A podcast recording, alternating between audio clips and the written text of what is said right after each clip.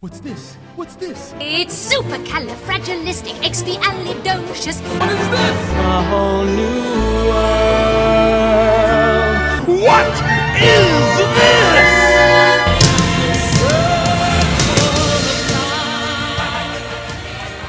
Hi, and welcome to the Circle of Film podcast. I am Ryan, your host, and today we'll be doing something a little bit different from what you might be used to. Uh, although, granted, there hasn't been a ton of episodes to really put anybody in a groove, I, I, I would think, but nevertheless, one of the things that I believe I mentioned in my introduction episode is that part of my Letterboxd experience is that I go through monthly scavenger hunts. And generally speaking, these are 30 or 31 movies or 30 or 31 movie criteria mm-hmm. that some member of the site puts forward and then some number of people decide that they're going to try and watch all these movies within the span of the month and write a review for each one, link back to the original post, and try to just complete the scavenger hunt. And so, you know, there, there. I've been doing this since I believe April was the first first month I did it, and generally each month has some type of a theme or uh, some type of overarching identity behind it. For example, this month is October. Uh, naturally, a, a vast majority of the uh, tasks are horror based.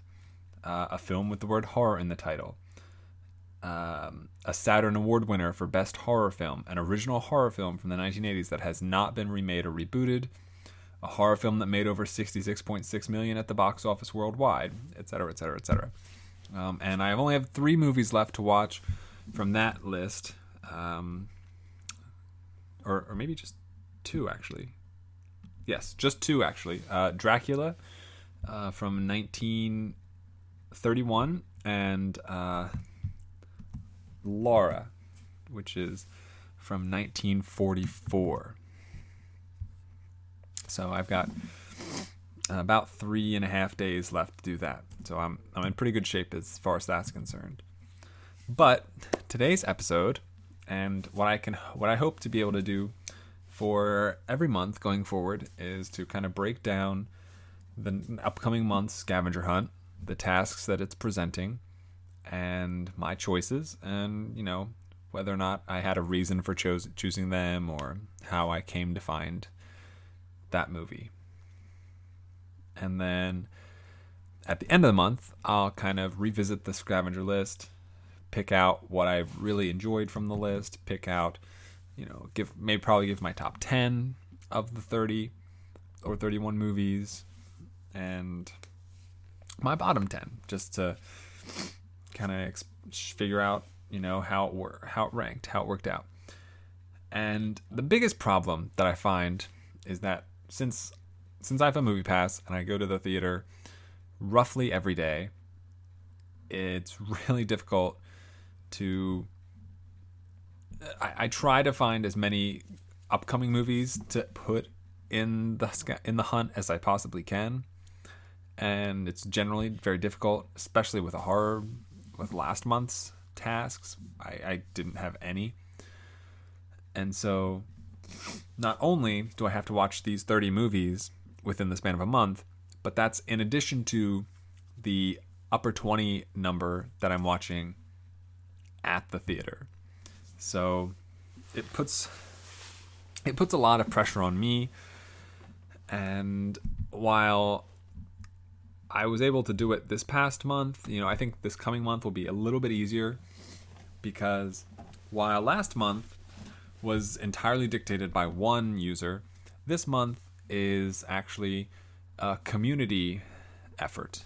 Uh, the person who was assigned to run this month's scavenger hunt did not make themselves known, did not respond to messaging, and so a handful of uh, community people sent in their own tasks, and then the uh, and then Wooderson, who is the user who kind of oversees all the scavenger hunts a little bit uh, at this point, he broke down the most popular ones, reworked a couple of them to better fit different criteria, things like that. So there are 30 tasks. I'm going to go through each one. I don't know how long this is going to take. This I am betting this will be the longest episode yet, and I imagine most of these episodes will be quite long. Uh, so, without any further ado, let us let us see what next month, the month of November, holds in store. So this is scavenger hunt number 20, community picks. And task number 1 is a Netflix original film. And if you don't have Netflix, you can simply substitute a full movie that you can find on YouTube in its place. I do have access to Netflix, as it turns out. And the problem is that I've seen most of the Netflix original films, uh, excepting, of course, for the majority of stand up comedy specials, which I would prefer not to watch. And one of the films that I definitely would have chosen if I so so there were two movies that I kind of wanted was choosing between, and the first is uh, Amanda Knox, I believe it's called, which recently came out, and yeah, Amanda Knox. It's a documentary about um, a, a trial, conviction, and then acquittal for for the titular Amanda Knox, who apparently murdered somebody, or maybe didn't murder somebody. I don't know. And so I wanted to see that, but I ended up going with The Fundamentals of Caring, which also came out this year, uh, starring Paul Rudd, Craig Roberts, um, who you might recognize from Submarine, which is the only thing I can think that he was in, uh, Selena Gomez, uh, Jennifer Ehle, Bobby Cannavale. Uh, so, you know, a decent cast. And it's gotten roughly average reviews from everywhere I've seen. Uh, no one's quite found it outstanding. But the one thing that drew me more toward the fundamentals of caring than Amanda Knox is quite simply the cast. And while I don't particularly find the cast overwhelmingly fantastic, you know, I like Paul Rudd, I like Craig Roberts, I like Bobby Cannavale, but it has a cast, whereas Amanda Knox does not. And I do imagine I will watch Amanda mm-hmm. Cox at some point going forward. But I just, you know, I, you know, I, I just constantly have the weight of my spreadsheet in the back of my head. And the more recognizable names attached to a movie, the more relevant it is to my spreadsheet. And since I want to see every movie, it doesn't, you know, it doesn't really matter what order they're in, except that knocking out the most prevalent ones first makes the spreadsheet that much more detailed sooner. And that's a reason that's probably going to crop up a few times throughout this list. Uh, so I won't go into quite as much detail as I do for the other ones. So that's The Fundamentals of Caring as my Netflix original film, task number one. Number two is a film that one director started working on, but another director took their place. So I'm not quite sure uh, exactly how specific that means. Like, I don't know if that meant that one direct that the film actually had to start shooting, or simply be in production, or be rumored, or if I, I took it as at least being in production, and there are quite a few. I remember I googled uh, something along the lines of, um, you know, movies that switch director directors, and I ended up choosing Clint Eastwood's The Outlaw Josey Wales. Uh, this is 1976, directed by Clint Eastwood, um, who he was not originally the director. I don't remember exactly who was supposed to be the director, but Eastwood eventually took over, you know, very early in the process. And, you know, it's got a very strong rating on Letterboxd with a 3.8 out of 5. Um, I don't see I don't recognize any other than any other names in the cast list besides Eastwood's. Uh, nobody, nobody, um, you know, and you know there are westerns are definitely a glaring gap in my resume. You know, I have a couple of those that I'm slowly filling in. Westerns are one of them. I've only just this year seen the Good, the Bad, and the Ugly, Fistful of Dollars for a few dollars more. That entire trilogy. So, you know, I finally dove into those, and Clint Eastwood was very prolific when in the 60s, 70s, uh, in, in all these westerns he was in.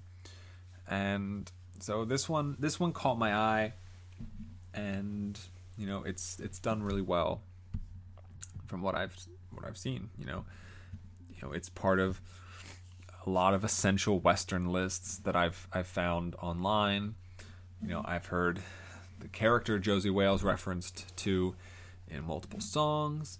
You know, people say that this is one of Clint Eastwood's better roles, and that's more than enough for me. I'm I'm more than content to pop this one in when it comes.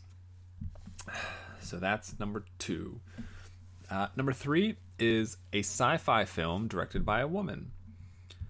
And there, there really aren't that many. I found an IMDb list uh, of, of good sci fi films directed by women. So you've got uh, Strange Days by, oh geez, why can't I remember her name?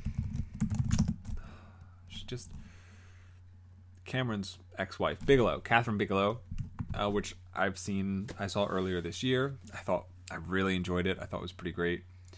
Uh, you've got all the Matrix movies, so anything the Wachowski sisters did. Um, uh, but what I found, and this isn't really,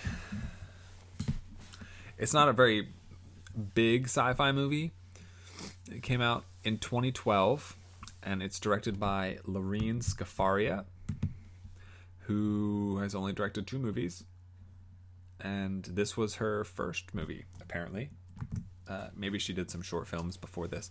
Letterboxd isn't exactly the most uh, comprehensive at times, so I'm sure there could be other other ones. Uh, but you know, Lorene Scafaria seeking a friend for the end of the world uh, Steve Carell, Keira Knightley, and a whole host of supporting players. Uh, it's actually a really huge list. Jim O'Heir, Amy Schumer, Martin Sheen, Rob Corddry, Derek Luke, Adam Brody. Wow. Um, so, oh, okay. She was a writer on Nick and Nora's Infinite Playlist which is her first screenplay credit. And then she wrote and directed The Meddler, which came out last year with Susan Sarandon. And I do remember seeing trailers for this. I think 2012, I wasn't quite watching everything I could get my hands on at that point yet. So I, I get I see why this one missed me. It didn't do particularly well uh, critically or financially. It kind of middled around that, you know, just barely breaking even kind of range. But, you know, Keira Knightley is one of my favorite actors, and I. It's a shame that I, I, you know, I keep I kept seeing this over and over again. You know, I have it in my watch list. I should have watched it a while ago and for some reason or another, something kept getting in my way. And so, seeking a friend for the end of the world. that's my number three. Uh, number four, a movie watched by Jimmy Carter at the White House. Uh, there are a couple articles that detail exactly all the movies that he watched while he was in the White House. He was there for four years. He watched, I think they say, over 400 movies he screened at the White House in the mid to late 70s. So about 100 a year, which in, for me does not seem like a lot when I'm watching a thousand movies a year, if not more. But given the fact that Jimmy Carter was the president of the United States and watched that many movies, that's that's that's a that's that's impressive. I I can't fault him on that. That's really impressive. You know, I can't imagine have, feeling like I could even spare the time to watch hundred movies if I were the president. I, you know, I I I, I think I just feel so overwhelmed all of the time by a sense of, uh, you know, commitment to every single person. Not to not to say not to say that I think that Jimmy Carter didn't have that commitment. I'm sure he did, um, but it just from an outsider looking in to the presidency, it just doesn't feel like they'd ever have enough time. But you know, we've had Obama for the last eight years now, and he's always doing fun types of things. So you know, maybe I just maybe it's not as intense as I've built it up to be in my head. Um. Anyway, uh, so the movie I ended up picking, and so what I did for this is I was trying to find a movie that I could. So so I also so in addition to trying to find movies that can help fill out my spreadsheet, the other aspect of it is I'm looking to fit, fit in movies that are in the top 200s from James and Zach, who are the hosts, co-hosts of the Cinerealist podcast, one of my favorite, my my favorite film podcast that I listen to, and I'm very, I'm getting close to having seen every movie on their each of their top 200s. To finally figure out one who I side with more, generally speaking, and two, just to have just because like I as much as I would love to do that with like someone I know in person, I don't have anyone that's even cl- remotely close to as interested in movies as I am. So this is the next best thing. And so it'll be interesting to see just how everything stacks up when I'm all done. So the movie that I found that happens to be on, uh, I believe, Zach's top 200 is The Black Stallion uh, from 1977. 79, darn it. 1979. I think that when I was younger, I watched parts of this as a kid. I'm not 100% sure, but I do think, I feel like I did. Uh, or I may have just kept seeing scenes of it in various montages at some point. I do, gosh, I don't remember the story at all, other than there's a horse, and I think bad things happen to the horse. Or did I get? It's not Zach's top 200. It's James' top 200. I'm sorry for the clarification, but um, yeah, I, I you know, it was the only thing I could find that I hadn't seen from those either of their top 200s that was also screened there, and that's what I went with. And you know, he screened 400 some movies, and I, um, since most of them are from the 70s, I obviously have not seen many of them, but you know, I intend to see all of them at some point, and I thought this one would be good. It, you know, it's it's recognized as a very strong movie, very uh, dramatic, I believe, and and how it's, uh, you know, it's it's like a old Yeller kind of thing, is how I imagine it, and I could be a little off base with that, but that's that's the kind of vibe I'm getting from it heading in. So number five, uh, November is Transgender Awareness Month, and so for task number five, we are to watch a movie with either a transgender character or actor. Uh, there are not a lot of prominent actors that are transgender that I'm aware of. I Google searched uh, for them and really couldn't find any. There are plenty of movies that feature transgender characters, uh, most of which I've seen. Thinking of Dallas Buyers Club. Um, oh, that one with Stephen Rea that I'm blanking on. And the, oh, there's a trans person in it who. The Crying Game. He was nominated. The, that kid who was nominated for Academy Award. But. Uh, ultimately, um, what I ended up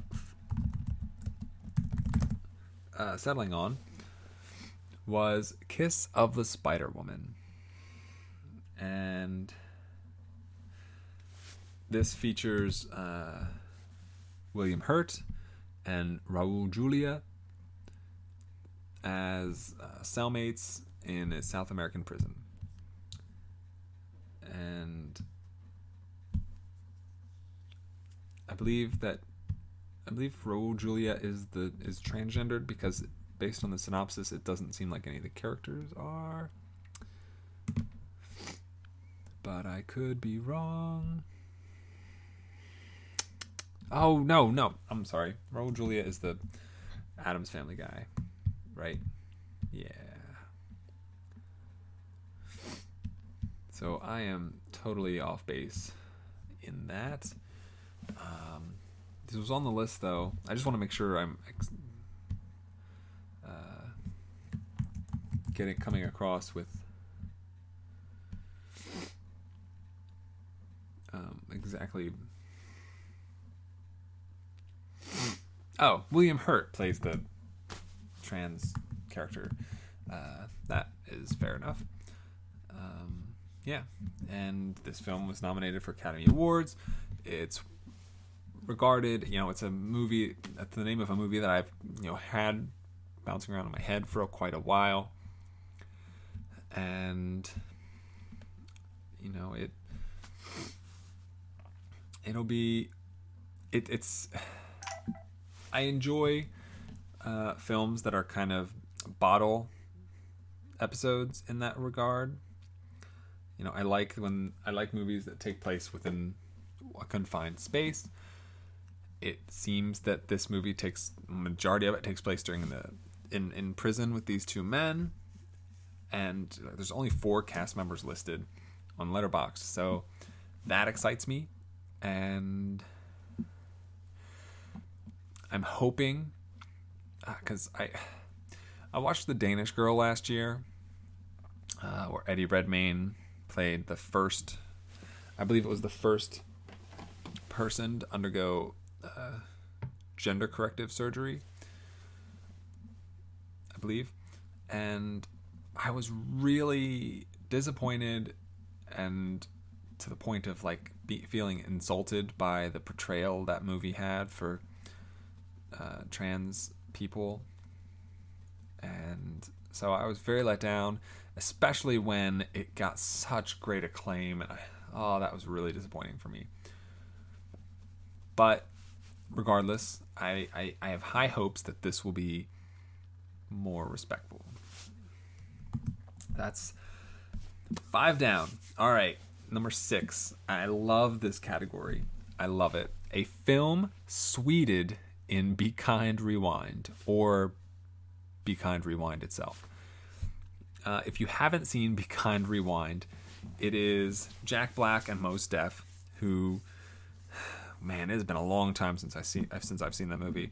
But effectively, they own their own like video store, and they at some point, I believe in the plot, they stop receiving new movies, or they run out of movies, and so they start remaking movies themselves. So they make like Rush Hour and Driving Miss Daisy and like all these ridiculous movies. And they both just dress up as in like RoboCop, you know, all these different crazy movies that they remake themselves. And they call these movies Sweded. And so I found a list of movies, Sweded, Sweded movies.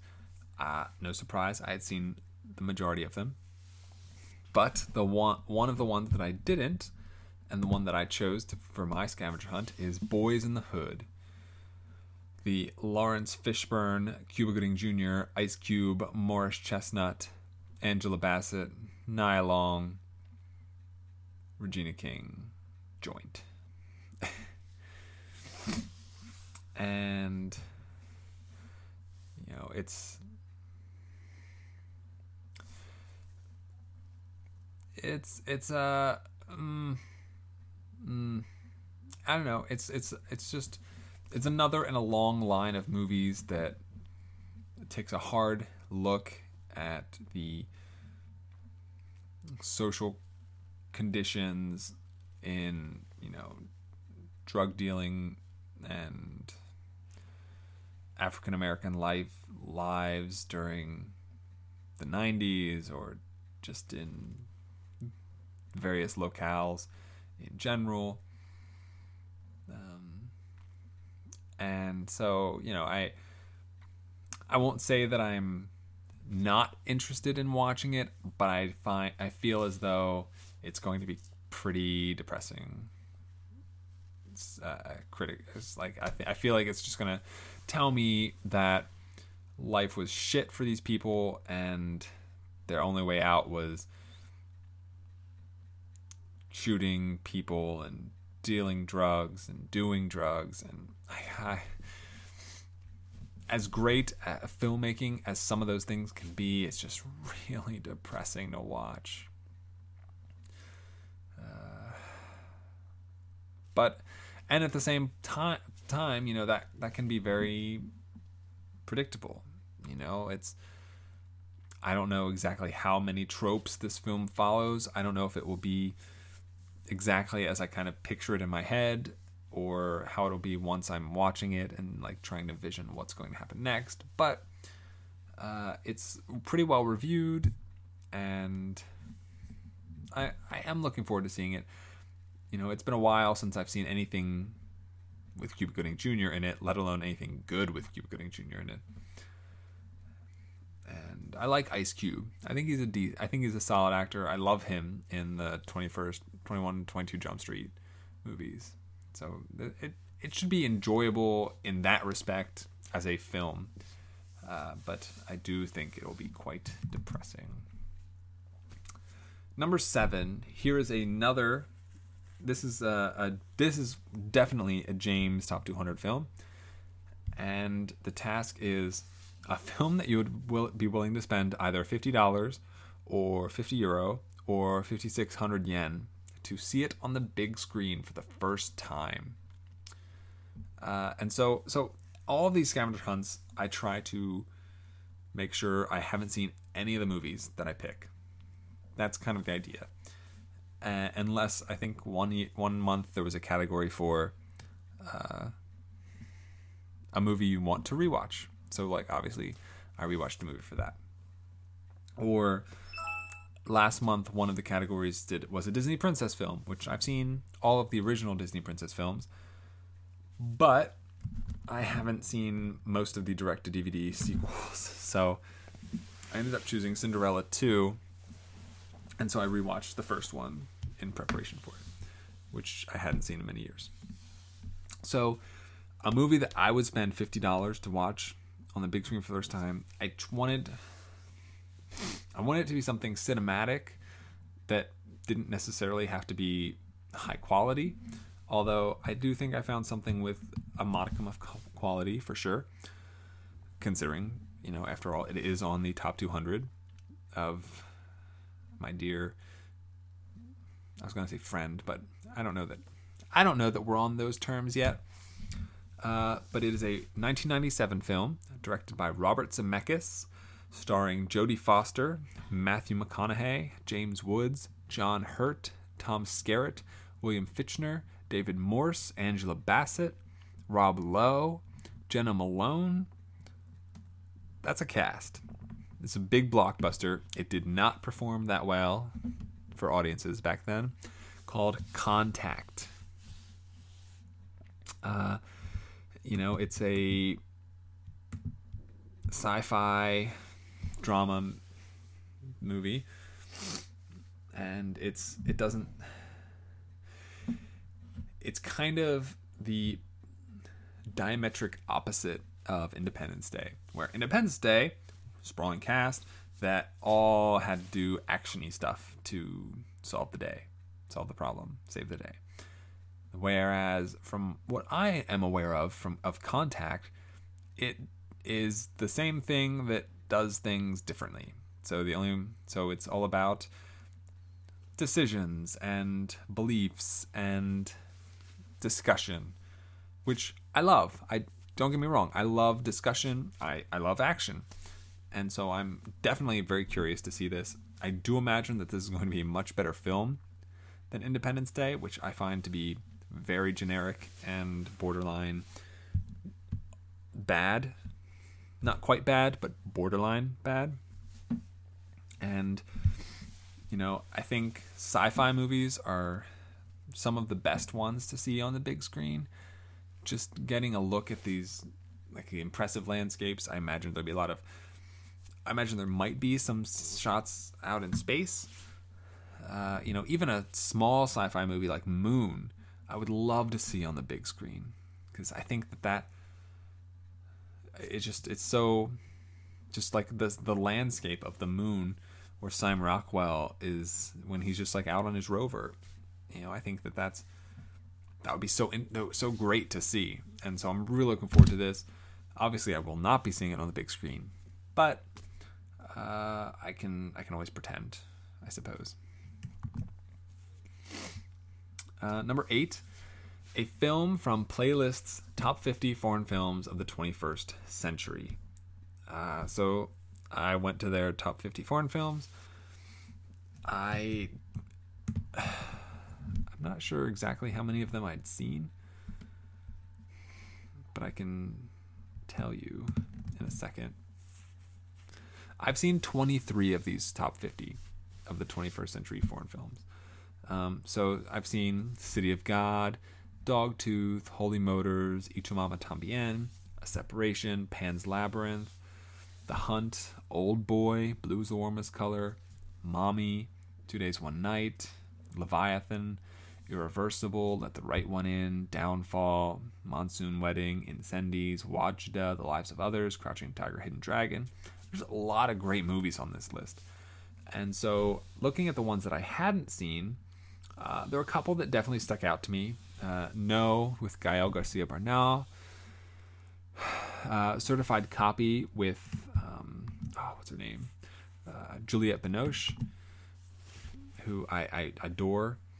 Memories of Murder uh, is one that I've been interested in watching for a while as well. The Diving Bell and the Butterfly. Uh, but what I ultimately fell upon, a movie that I've seen everywhere on Letterboxd specifically as one of the highest rated movies on this site. Uh, and in fact, if I, I look overall, I think it's actually, yeah, it makes the first page of the top movies and ends up being 12, 24, 40, 50, 60, 61st. Uh, you know, there are a handful of movies ahead of it that I haven't seen, but this is In the Mood for Love from 2000, directed by Wong Kar Wai, uh, starring Maggie Cheung and Tony Leung Chiu Wai. I don't know that I'm pronouncing those correctly, but it's got a 4.3, which is insane. Insane.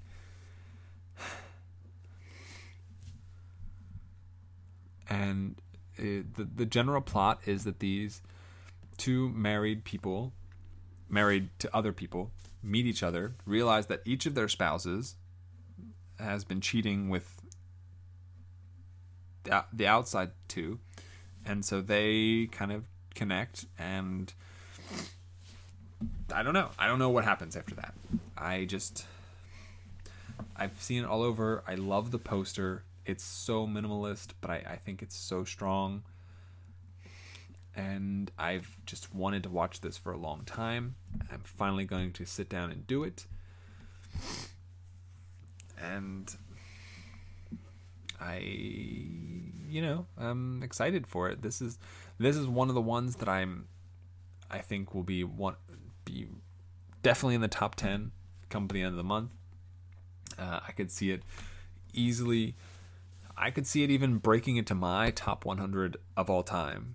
You know, I haven't had a film break that, break into that in quite some time now.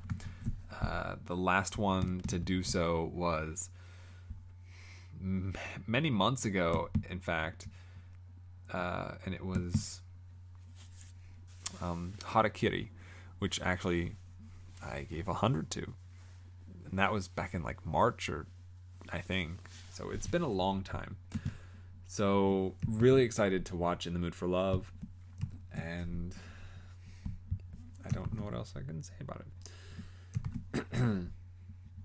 uh, let's see. We've got number nine, a film starring a cast member from Vikings, the TV show Vikings. I do not watch Vikings, uh, and I don't really know many of the characters by name, or, or many of the actors by name. But, uh, so the actor that I ended up finding was Gustav Skarsgård. And Skarsgård is a very uh, prevalent name in Hollywood between Stellan, Alexander, uh, who you know his his father Stellan, his brother Alexander, uh, who are both noteworthy actors in their own right. I think Stellan is quite a step ahead of his kids, but they both still have plenty of time to grow for sure. And so the movie that he's in that I'm I've really wanted to see is Kon-Tiki from 2012. It is based on a true story. Uh, of a legendary of the true story. I'll read the synopsis here. The true story about legendary explorer Thor Heyerdahl, Heyer, Heyerdahl and his epic crossing of the Pacific on a balsa wood raft in 1947 in an effort to prove it was possible for South Americans to settle in Polynesia in pre Columbian times. So, this is an adventure movie, but it's also got a huge implication on just history itself. And there, so there was there was a documentary that came out in 1950 called Kon-Tiki that also that was based on this story as well that actually won the Academy Award for Best Documentary Feature that year. And this is the fictionalized version of that movie. And you know, it's got a solid 3.4 average rating on Letterboxd. And I'm I'm kind of a I'll confess I don't like deep water. I don't like to be in the ocean. I don't like boats. I don't like going over bridges. I don't like flying over the ocean. I would be terrified if I were stranded in the middle of the ocean. Even if, even if there were 0% chance that anything was going to come near me or attack me or find me or whatever, except for like human beings, I would be terrified, scared, shitless. I just do not do well in that type of environment. You know, I'm fine in the deep end of a pool if I can see to the bottom. If I can't see the bottom, no thank you. That is not I'm not about that life. So but on the other hand, somehow I'm I'm fascinated by movies that that uh, deal with naval travel. You know, like I, I what what is the movie called? A Maiden Trip from a couple of years ago uh, is a documentary about this girl who sailed all the way around the world. She's like 13 years old and she did it all by herself. And I thought that, that I love that movie. I thought it was fantastic the way she filmed herself, uh, you know, all the things she did, the just the courage and skill that it took to achieve something like that. I can't couldn't help but admire it. I think that's fantastic. And so I I view Kon-Tiki as kind of a a similar story in some respects to that, you know, using much meager means to accomplish a much a, a slightly scaled down version of that ex- expedition. So it'll be really interesting to see you know because I don't really know the story at all. So I think I think it's better to watch this version of it before the documentary maybe. I don't know. I mean, I'm sure I will watch the documentary at some point since it's won an Academy Award, but I'm really excited to see this. That brings us to number 10 a film directed by a woman of color. Uh, my first. I, I immediately went to Ava DuVernay, who you know directed Selma, which I think is great. She recently came out with a documentary called 13th, which is on Netflix that I wanted would have done for my Netflix criteria, but then I also probably would have changed it to fit in, this criteria. And I could have gone with another DuVernay film. I didn't want to, uh, particularly because I'd just seen 13th quite recently. And I wanted to kind of expand my horizons a little more. Ooh. Um, so I went with Eve's Bayou, uh, starring Samuel L. Jackson, Meagan Good, Lynn Whitfield, uh, and directed by, ooh, I'm probably going to pronounce this wrong, Kasi Lemmons, K A S I, Lemmons with two M's. Uh, and I've actually I have seen another movie of hers, uh, Black Nativity, which I thought was a really bad adaptation of maybe even I don't even know. It might not have even been an adaptation, but it's a very by the numbers bad movie. Eve's Bayou is I saw it and I'd recognized the poster and it's a much better rated film than Black Nativity. And it stars Samuel L. Jackson, who is heads and shoulders the most watched actor on my spreadsheet. Uh, this, assuming this is the next movie that I watch that he's in, would be the 60th movie I've seen with Samuel Jackson in it. And I think there's only one person besides him that's reached 50. So it's he's got a huge gap over the rest of the spreadsheet. And the gap just keeps getting wider because he's literally in everything. You know, ever since he became Nick Fury, he's just and he teamed up with Tarantino. He's just in everything. I think I have him. I think I have two, maybe three movies of his in this month's uh, scavenger hunt. So I really don't know anything about the movie, other than I assume it takes place in a bayou. Maybe that means it takes place in Louisiana. Uh, it was made in 1997. It looks older than that, so I don't know. That one I'm kind of going in blind on. Uh, so number 11, a film referenced on Mad Men. I admit I don't watch Mad Men. I've only seen the first episode. I thought it was good. I don't have the time to watch it right now. Maybe ever. But I, you know, Googled Mad Men references. And I came up with Planet of the Apes, the original Charlton Heston film. A movie that I've wanted to see for a while. Get your hands off me, you damn dirty ape. Is he paws? Is it hands, paws? Paws? I mean, they do have hands. Uh, so I don't know. I mean, I, I've seen the newer Planet of the Apes, the Tim Burton one. I like it. Most people do not like it. I find it perfectly fine. Uh, I haven't seen it in a while though, so that I may be looking at it through rose-colored glasses. But you know, I, I I've been meaning to revisit, to go back and kind of visit the original ones, uh, especially given the fact that we have a new the new sequence of films coming out between Rise of the Planet of the Apes, Dawn of the Planet of the Apes, and uh, whatever the third movie is going to be. So this will be really interesting to see. You know, I've seen images of of this from the old Planet of the Apes movies with like the rubber masks and things like that that look absolutely ridiculous. So we'll see if they can become passable in my eyes. Uh, number 12, a film produced by one country but set in another. This is a really hard criteria task to like search for. Um, so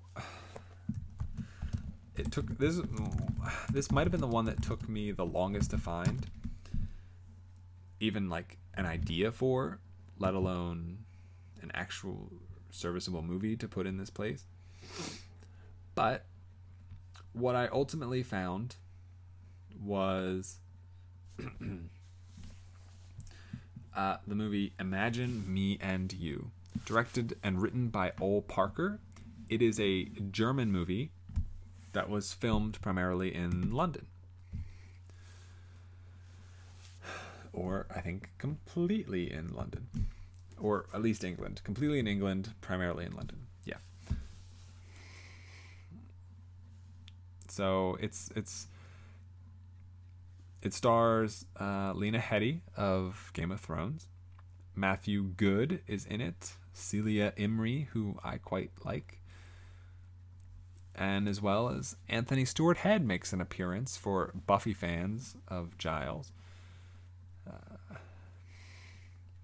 And it's about, as best as I can tell, two engaged slash married couples, and the the women of the couples become good friends, and then eventually start to fall for each other in a lesbian relationship, and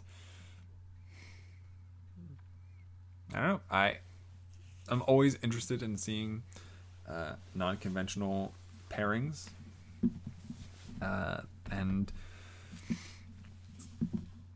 we'll see. We'll see if it's any good. I have no idea. I I think I like saw the poster once before looking finding it this time and you know lena headey's name caught my eye because i think she's fantastic uh, but beyond that i really couldn't tell you. 13. A movie where a character starts a dance number for no reason. Uh, well, there's a a custom list on Letterboxd with movies that are these kinds of movies. And I opened up the list, and this was like one of the first ones I saw, and I was like, well, it's time to watch this. And that is 1989's Spike Lee joint, Do the Right Thing. And so there's my second Samuel L. Jackson movie. And this is a movie, it's got a 4.2 rating. It's incredibly well rated, incredibly well received. And a lot of people love this movie. And I'm nothing was holding me back from watching it. I just hadn't watched it yet. I don't know. It's it's just one of those things. You know, there will even after this next this coming month, there will still be hundreds of movies that I can bring up and say I haven't seen this, and other people will say why not. This is one of those movies. I'm finally checking it off the list, and it's about time. I don't know a damn thing about it, but apparently there's a dance. Someone breaks out in a dance scene, even though it's not a musical. So, or or rather, just starts a dance number for no reason, and that's that sounds great. That sounds really fun. All right, uh, number fourteen, a movie featuring a MacGuffin. Now, there are thousands of movies that feature a MacGuffin. I googled MacGuffins, and essentially all the results came back with were uh, top 10 MacGuffins, top 10 awful MacGuffins, top 10 memorable MacGuffins. And like, I've seen all these movies. Like, and like every list was the same Lord of the Rings, One Ring, Indiana Jones, the Maltese Falcon. You know, like just all the same, same shit. You know, so finally, finally, I found one uh, directed by Robert Aldrich, starring Ralph Meeker, Albert Dekker, Paul Stewart, and Marian Carr, and Cloris Leachman. On top of that, uh, the 1955 film "Kiss Me Deadly," which, to be honest, I have not heard of before this scavenger hunt. Uh, so the excuse me synopsis here on Letterboxd: One evening, Hammer, awful name, gives a ride to Christina, an attractive hitchhiker on a lonely country road, who has escaped from the nearby lunatic asylum. Thugs waylay them and force his car to crash. When Hammer returns to semi consciousness, he hears Christina being tortured until she dies. Hammer, both for vengeance and in hopes that something big is behind it all, decides to pursue the case. Inevitably, there will be a MacGuffin. Inevitably, wrongs will be righted, I imagine. But this movie's got a really high score. It's got a 4.0 on Letterboxd. Uh, and, you know, it's on the 1001 movies you must see before you die. It's one of Edgar Wright's 1000 favorite movies. It's part of the Criterion collection. So, you know, I envision good things in the future watching this movie. You know, fingers crossed. And at the halfway point, we have number 15, a Japanese Yakuza film. Uh, there are a lot to choose from. You know, I haven't seen the majority of them. But the one that I sprung for is Ichi the Killer. Uh, as sadomasochistic Yakuza enforcer Kakihara searches for his missing boss, he comes across Ichi, a repressed and psychotic killer who may be able to inflict levels of pain that Kakihara has only dreamed of. That sounds somewhat masochistic, but who knows? Uh, it doesn't star anybody, any names that I recognize. Uh, but there's a shirt that Letterboxd sold that I have that basically takes a series of movie titles and connects them by overlapping parts of the end of one and the beginning of the other. So, being John Malkovich transitions from being John Malkovich the killer, and I wanted to see all the movies on that shirt, and this is one of them, and so this is why it sprung out to me so quickly. Um, you know, it's got a 3.5, which is a solid rating on Letterboxd. And I'm looking forward to it. It's it definitely sounds very horrific, but that doesn't really deter me. And if it's well made, then I'm totally in. So that's Ichi the Killer, my number 15. number 16.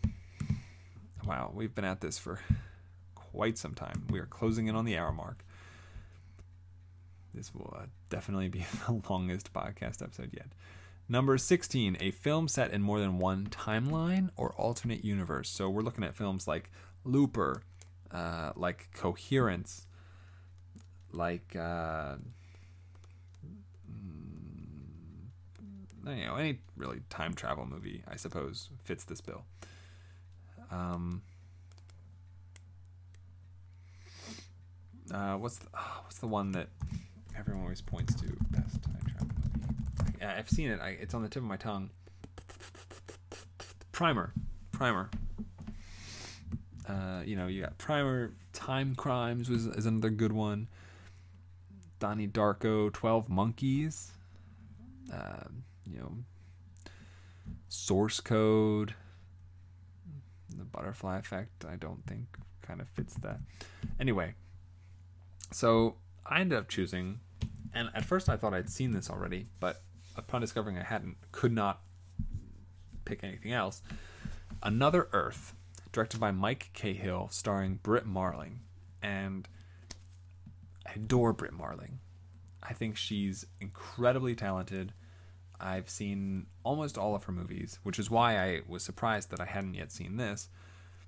And essentially, the plot synopsis is On the night of the discovery of a duplicate Earth in the solar system, an ambitious young student an accomplished composer cross paths in a tragic accident. And I think everything that Brit Marling has attached herself to is interesting in some respect. In some way, it, you know, there's nothing conventional about her performances, about her direction, about her writing, about any of it. Um, it also stars William Mapother, Mapother, Mapother, who presumably is the accomplished composer mentioned in the criteria. Uh, Brit Marling co-wrote the script with director Mike Cahill, and I'm I'm really looking forward to it. It's you know sci-fi is one of my favorite genres, and Brit Marling is one of my favorite actors. So this this should be one that if it, even if it doesn't get a incredibly high rating from me, is going to be one that I I feel I can't help but enjoy and like. That's another Earth. Uh, number 17. This is another James top 200 film. Uh, a movie from a bargain bin. So, if anybody listens uh, to or watches Screen Junkies movie fights, they will occasionally do uh, a bargain bin speed round question where they will effect, essentially hold show up a picture with two movies or two box sets or something like that and say which one would you buy in the bargain bin. Generally, these are movies that aren't that good. so I found, um, I think, a, a Walmart link that showed like all their movies that they sell for like under five dollars. And this is a movie that I am 100% sure I have seen in some capacity, but also 100% sure that I don't really remember it at all. And that's Honey, I Shrunk the Kids, the Rick Moranis movie. And I'm pretty sure I've also seen Honey, We Shrunk Ourselves. But again, like I don't remember them at all. And so I don't feel that it's fair to uh, count them as having seen. And so Honey, I Shrunk the Kids is on James's top 200 or I'm sorry, I misspoke. Zach's Zach's top 200, and you know I'm excited to revisit it. I do like Rick Moranis a lot. Uh, you know I like him in Little Shop of Horrors, Ghostbusters, and so um, this this is just gonna be what I imagine to be just like a fun time. You know, it's gonna you know it's not like high art or anything like that. I don't have to engross myself in every facet of the cinematography and the score. It's just to be like a fun Disney Channel movie, you know, something like that. So I'm looking forward to that movie. Number 18, a film a film where at least one person on the poster is alive and at least one person is dead. Now, when I first read this task, I presumed as I looked at the uh, at Wooderson at, at his list that this meant that the actor was the one that was dead. And so the movie he had picked had Corey Feldman on the cover, which is what made sense. You know, he was the only person on the cover that you could classify as dead. And I had was having terrible luck finding it out, so I pulled up, you know, a couple of a handful of other scavenger hunt lists that other people had already posted and somebody had put Swiss Army Man on the poster. Now, the poster, the uh, Swiss Army Man under this task. Now, the poster for Swiss Army Man shows Paul Dano and Daniel Radcliffe in the clouds. And this person had interpreted this task as one of the characters was the one that was dead, which, after reading some of the comments, was deemed an acceptable uh, interpretation. And since I have not yet seen Swiss Army Man, I've been really looking forward to watching it. That is my number 18, Swiss Army Man. Everything I've heard about this movie is just bonkers. And the fact that it's gotten good reviews just blows my mind. I don't understand it. I cannot comprehend how this makes any sense whatsoever and maybe it just doesn't. Maybe maybe that's the joke. Maybe it doesn't make any sense. But i cannot wait to watch it and i'm sure it's going to be an experience that's for sure. Uh, so my number 19 here we go. A pre 2010 film shot on digital uh, so, excuse me. So sorry. Uh, so, there are plenty of these. I think they started shooting on digital in like the mid to late 90s. I could be wrong. Mm, it was the late 90s, early aughts. I'm not sure. But the first thing I found and saw, it also is a movie that also happens to be on a either one of James or Zach's top 200. And that is Me and You and Everyone We Know. Uh, directed and starring, directed by and starring Miranda July, who I don't believe I've seen in other things. Uh, this would be the first movie of hers that I, first directed movie of hers that I'd seen, and the first starring movie of hers that I've seen. Uh, but it also features John Hawkes, and I think John Hawkes is a strong actor. Uh, he was nominated, I think, not too long ago for uh, the Sessions, I want to say. Uh,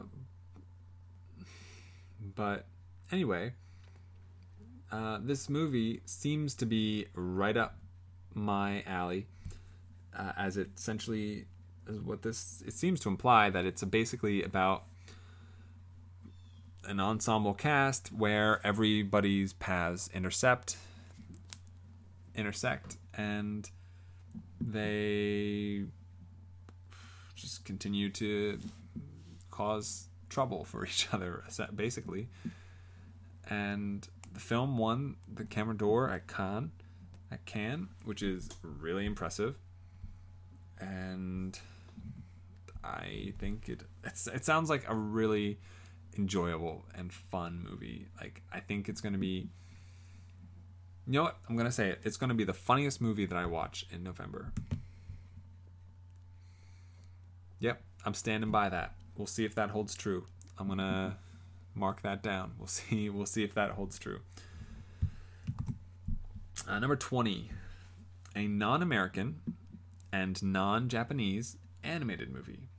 It can be dubbed in English, though, in parentheses.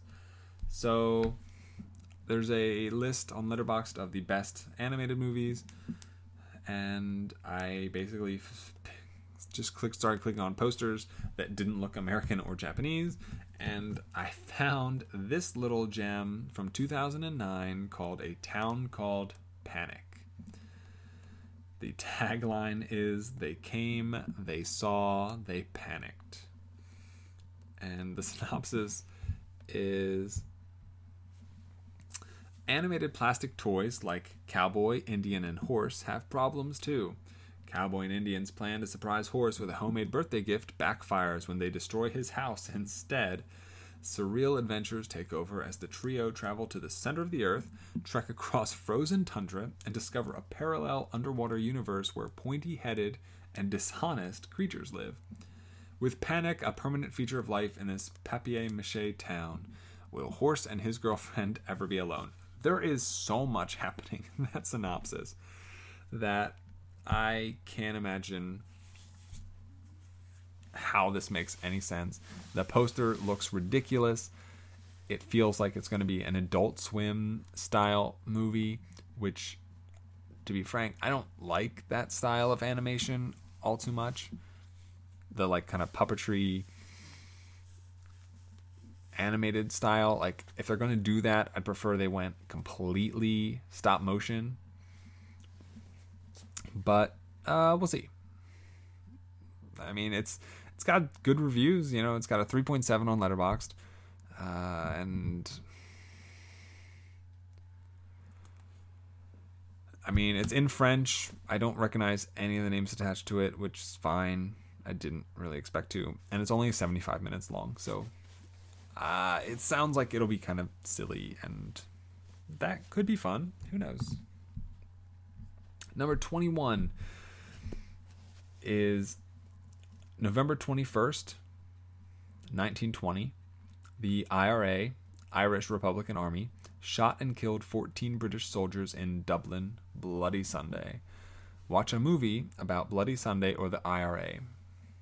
Uh, there are quite a few good ones. Um, you know, I, I think I just Googled movies about the IRA. So you've got The Crying Game, you've got 50 Dead Men Walking, uh, you've got Hunger, uh, you've got uh, The General, A Prayer for the Dying, The Boxer, Patriot Games, uh, The Devil's Own, In the Name of the Father. I haven't seen all of those. I saw the first like four or five that I named. And the one I went with, it's actually a movie I remember starting to watch many years ago. And by many, I mean two or three.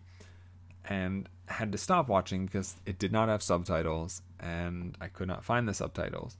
Hopefully, I will be more successful this time around. And that movie is Shadow Dancer.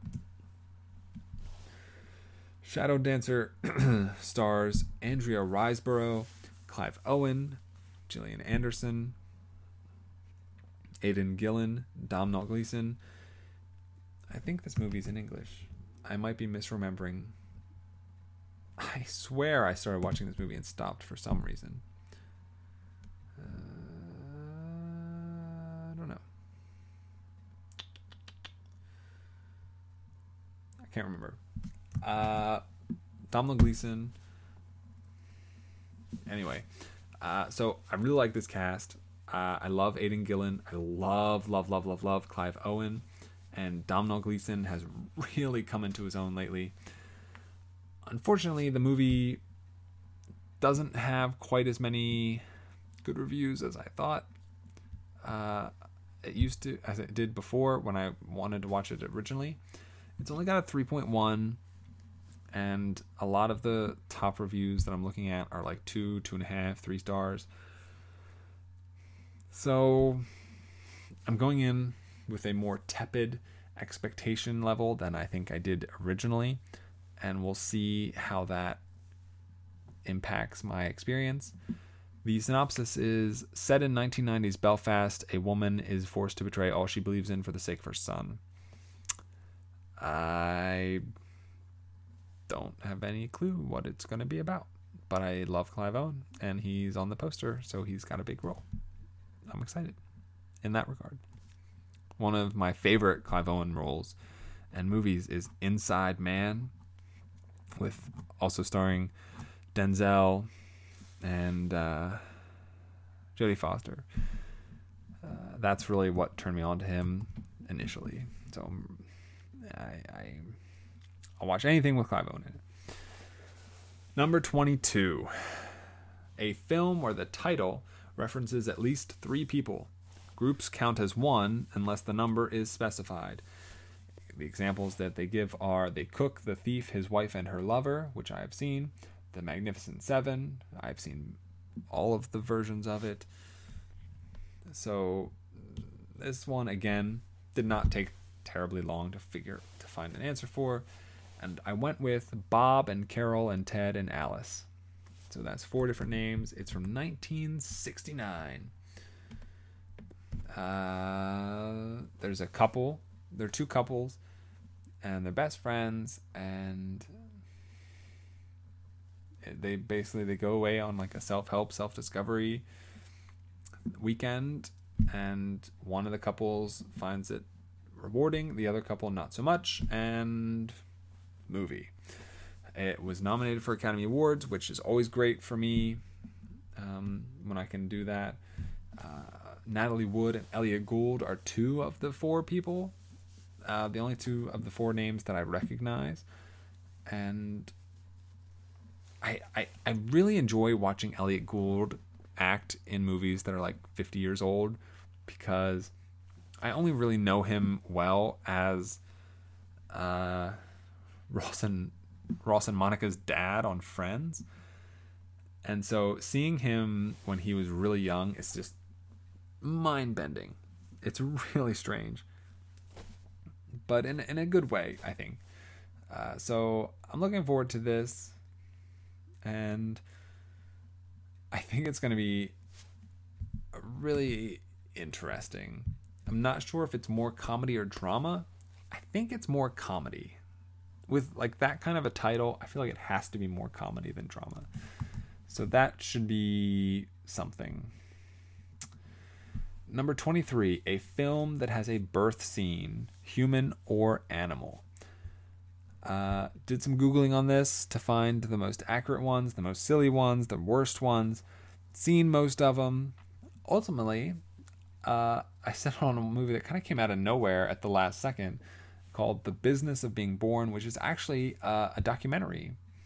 And I try to find it, try to sneak at least one or two documentaries into my scavenger hunts every month. And basically, this is a documentary from 2008 that explores the uh, maternity care system and here in America. Uh, you know, regarding at home and natural childbirths and hospital deliveries and things like that.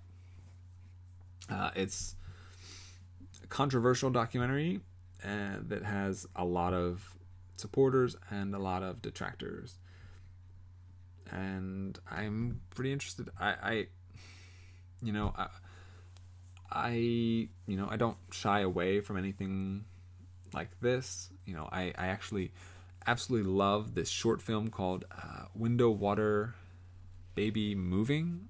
I think I have that right. Let me just double check.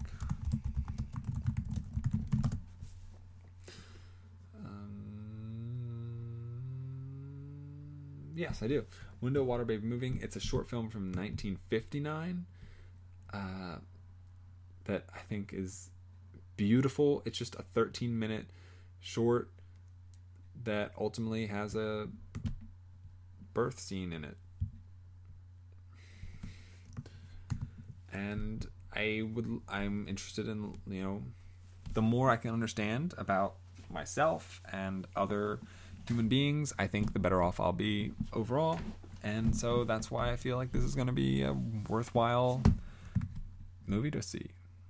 So looking forward to that for sure. That is number 23. We're closing in on the end. I'm sorry if this is just too long for some people. But I other when I'm listening to podcasts, and there are some that go this long and much much longer than this. I, I always hear the host apologize, and I'm thinking, no, don't apologize. Just keep going. Keep. I don't want it to stop. You know. Uh, and I don't know if they're if people are feeling that way as far as this goes. You know, because it's kind of I don't know. I don't know if this is an interesting thing, topic. Uh, we'll see. Uh, anyway, number 24, a film by Ken Loach. I didn't recognize the name when I saw it. I have only seen one film by this director, and that is The Wind That Shakes the Barley. He is apparently a credited director on 58 movies, according to Letterboxd. That's a ton of movies. And, you know, he's been around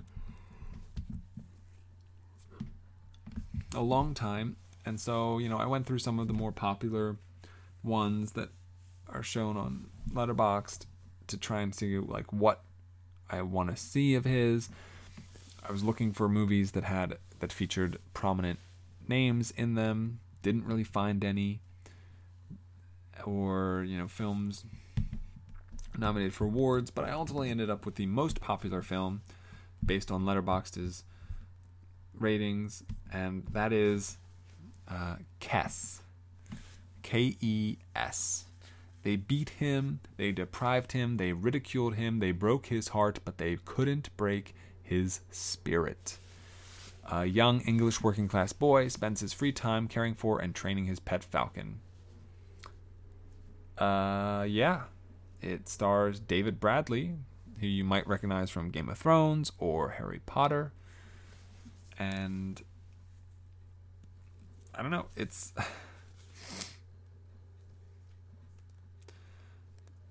I don't really know what to make of it. You know, I remember The Wind That Shakes the Barley, which looks to me like the movie that is the least, uh, I guess you would say, Ken Loachian of the movies that he's made. And I, you know, as it's the only movie of his I've seen, I'm not sure I fully grasp like the level of auteur that he is. If he is an auteur, it seems like he is, given like kind of the types of movies that he's made. But I, I really don't know. And someone commented on my list and said, Kes, what a movie. I don't know if that's a good or a bad thing. Like, is it, what a movie? Or, what a movie? I, I don't know. This is, I think this is my biggest question mark of the whole month. Everything else, I think I have a solid starting point on. Kes, I could not tell you up from down, honestly. So let's move on to one that I think I have a really good uh, pulse on, and that is number 25, a movie mentioned in The Storm's rapping movie titles. So I went to YouTube, I watched this rap that The Storm did. It's actually quite good. He goes through a solid 100 movies, I believe. 100, 100 or so. Uh, again, I've seen most of them. And I think I watched the video three times before I finally settled on Michael Bay's The Rock. And everything I've heard about The Rock is that it is the best Michael Bay film of all the Michael Bay, Michael Bay films. The bar is very low. I am, you know, very low on Armageddon personally and I haven't seen Pearl Harbor or any of the Bad Boys movies. So this could easily step in as the best Michael Bay film that I've seen.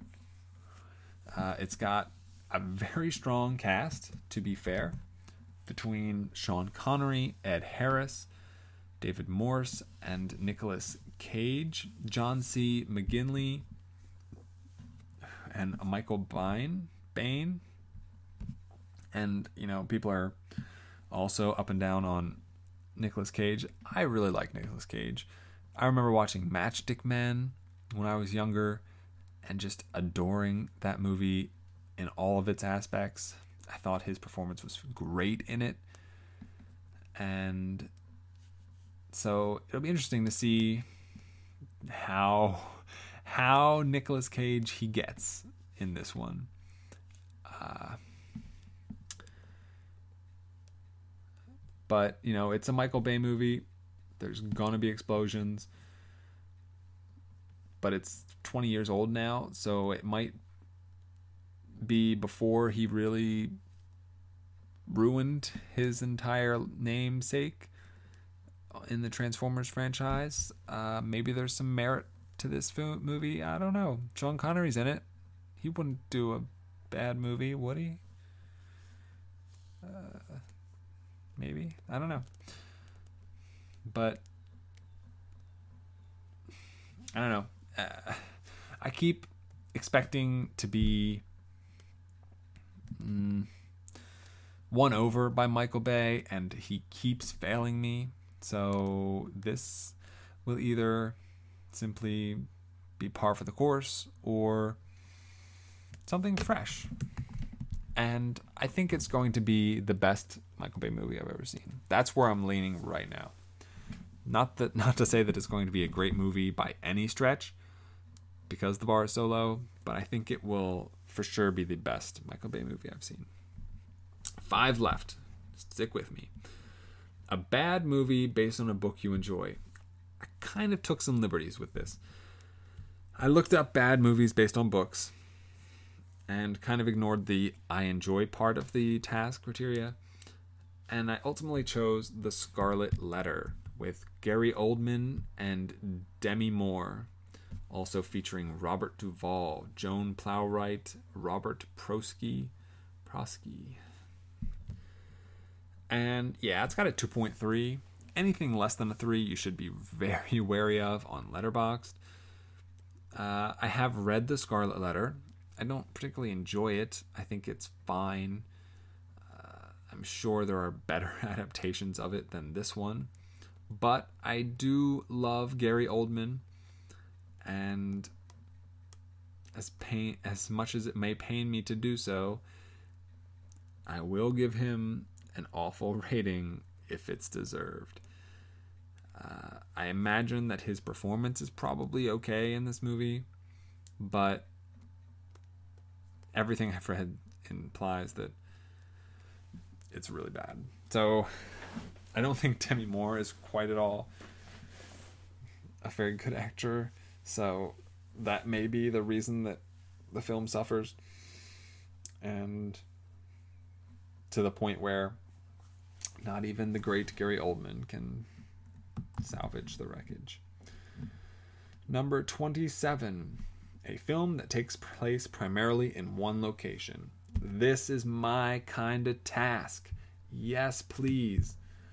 Uh, unfortunately, I've sought out many of these movies, uh, but I did find some, a movie I'd never heard of before called Sleuth from 1972, directed by Joseph L. Mankiewicz. It's been it was nominated for an at least one Academy Award in something, and it stars Laurence Olivier and Michael Caine. uh, as so, this the summary is, wow, this is pretty long. The mystery stage play by Anthony Shaffer was adapted by the author into this stylish film from director Joseph L. Mankiewicz. Laurence Olivier stars as Andrew Wyke, a best selling author of detective fiction living in a grand 19th century mansion. Andrew is visited by Milo Tindle, Michael Caine, owner of a hair salon chain, and reveals to his guest that he's aware of Milo's affair with his wife Marguerite. Mar- Marguerite. Rather than being vengeful, however, Andrew professes he's glad to be rid of his troublesome spouse. To avoid paying heavy alimony, Andrew suggests that Milo disguise himself as a clown and steal his wife's expensive jewelry. That way, Marguerite and Milo can obtain financial security while Andrew claims the loss on his insurance and all walk away rich. Andrew's plan is a devious one, however, designed to toy with his wife's lover, and a series of deceptions and counter deceptions are launched in which nothing is as it seems. This is the movie I'm most excited to watch. I love Michael Caine. I don't have nearly enough experience with Laurence Olivier as I should.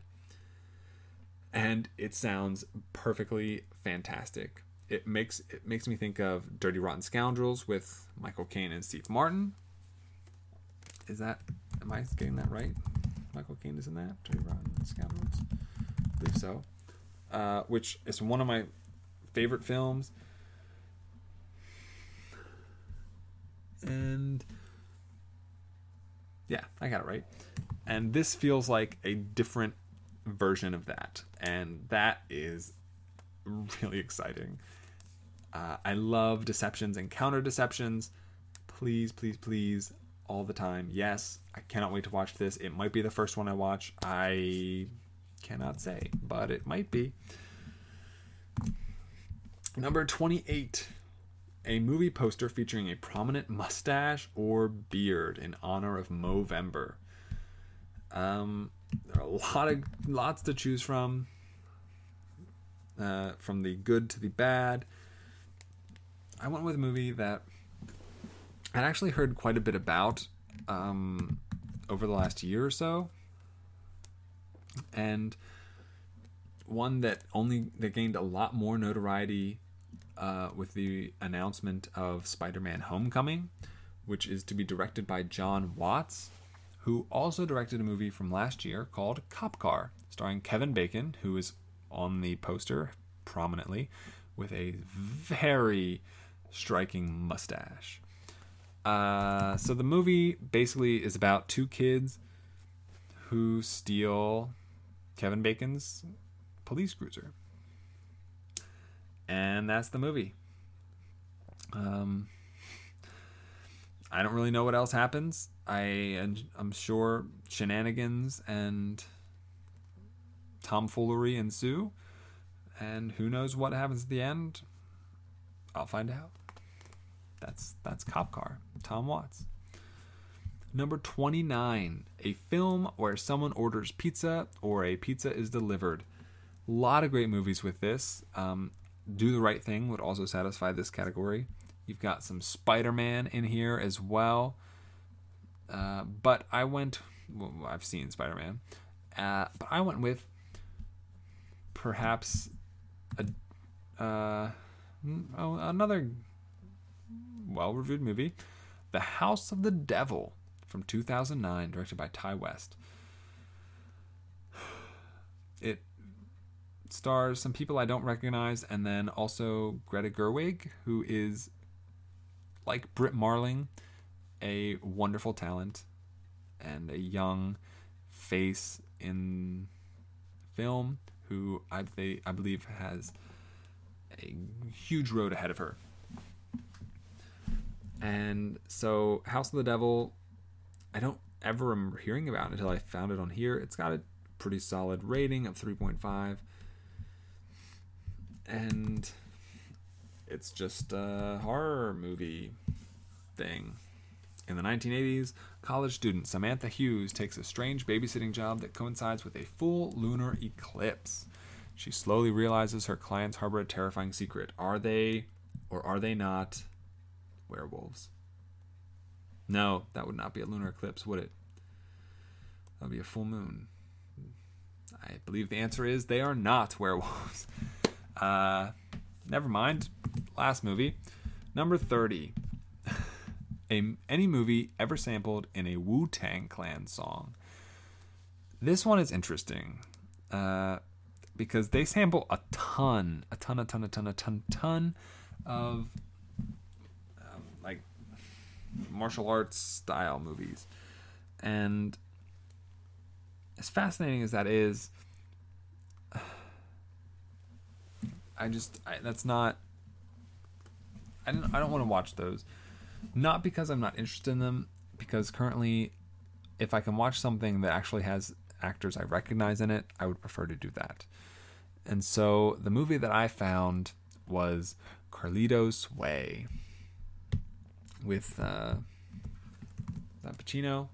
Yes, Pacino, Sean Penn, uh, John Leguizamo, Luis Guzman, Adrian Pasdar, Viggo Mortensen, James Rebhorn,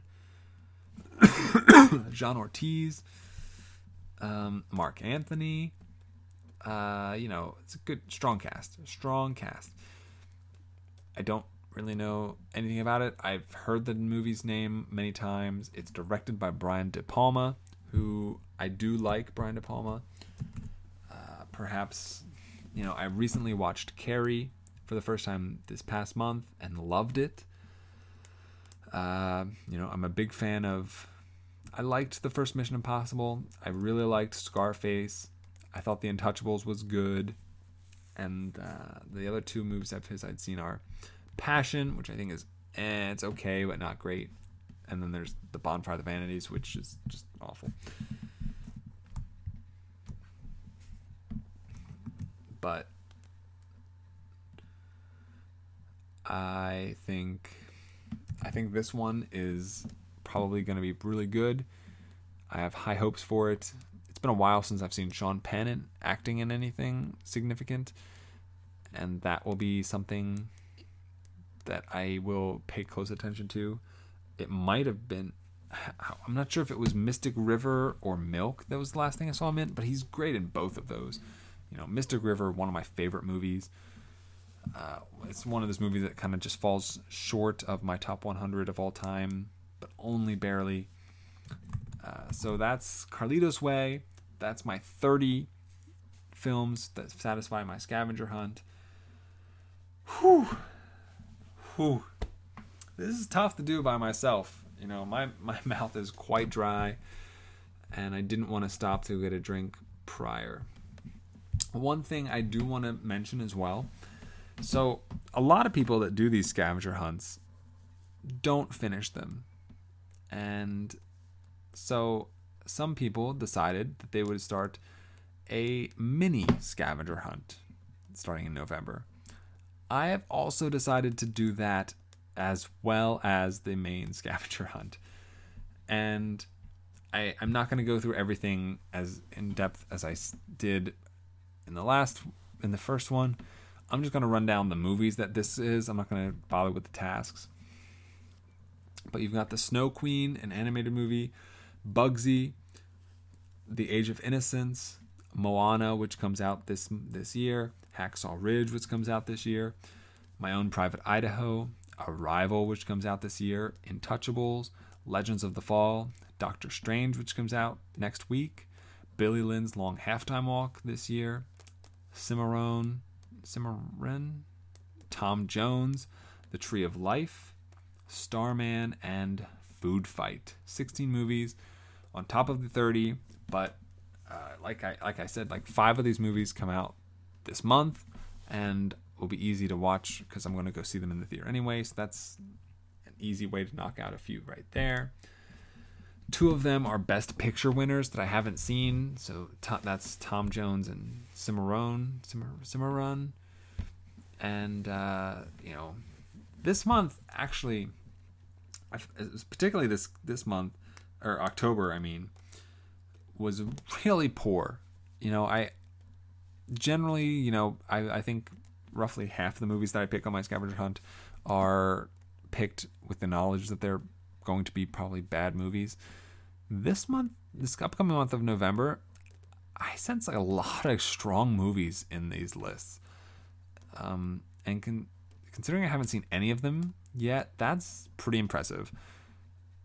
It's hard enough to find really great movies I haven't seen, even though I know that there are still hundreds and thousands probably out there. But to find, you know, such a condensed number of them and for them to all fit these criteria, I I'm really looking forward to this upcoming month. Whew. All right, uh, I really do need to go get a drink and then go to sleep because it is late. And I'm going to see Inferno t- tonight. Uh, there may or may not be a review episode or statistics episode for Inferno. Uh, it'll determine how I feel after I watch it. I have seen um, Da Vinci Code as well as Angels and Demons. Thought they're both terrible. Angels and Demons, I think, is particularly a load of shit. So I don't have any high hopes for Inferno whatsoever. Uh, I'm only seeing it because one, it's free. Two, it's the third movie in a trilogy, so I might as well continue to watch. And uh, three for the spreadsheet. Uh, so that's interesting and exciting in some fashion. Uh, it apparently just did, I think, 800k Thursday night previews, which is really bad. Uh, like it's, it's awful. It's awful.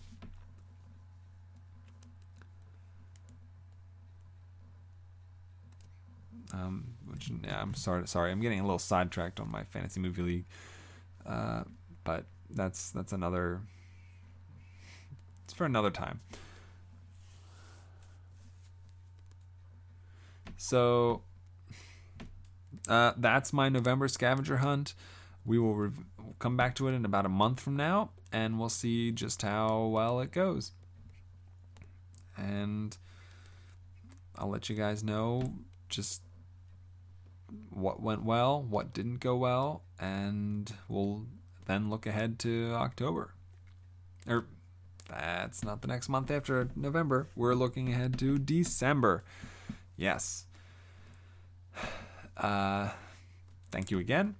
And uh, I hope everyone has a week. So long, farewell, I'll be to say goodnight. Come on, babe, why don't we paint the town? And all that jazz. So long, farewell, I'll be to say adieu.